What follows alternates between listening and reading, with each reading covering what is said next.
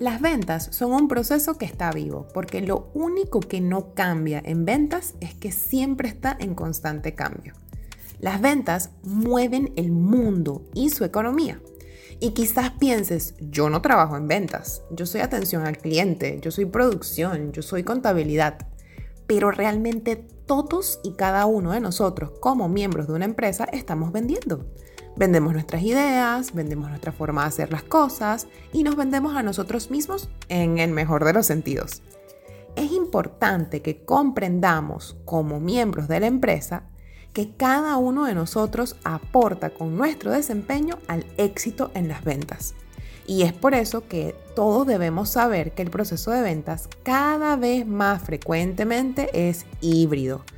Para escuchar el episodio completo del podcast, ve al link en mi biografía.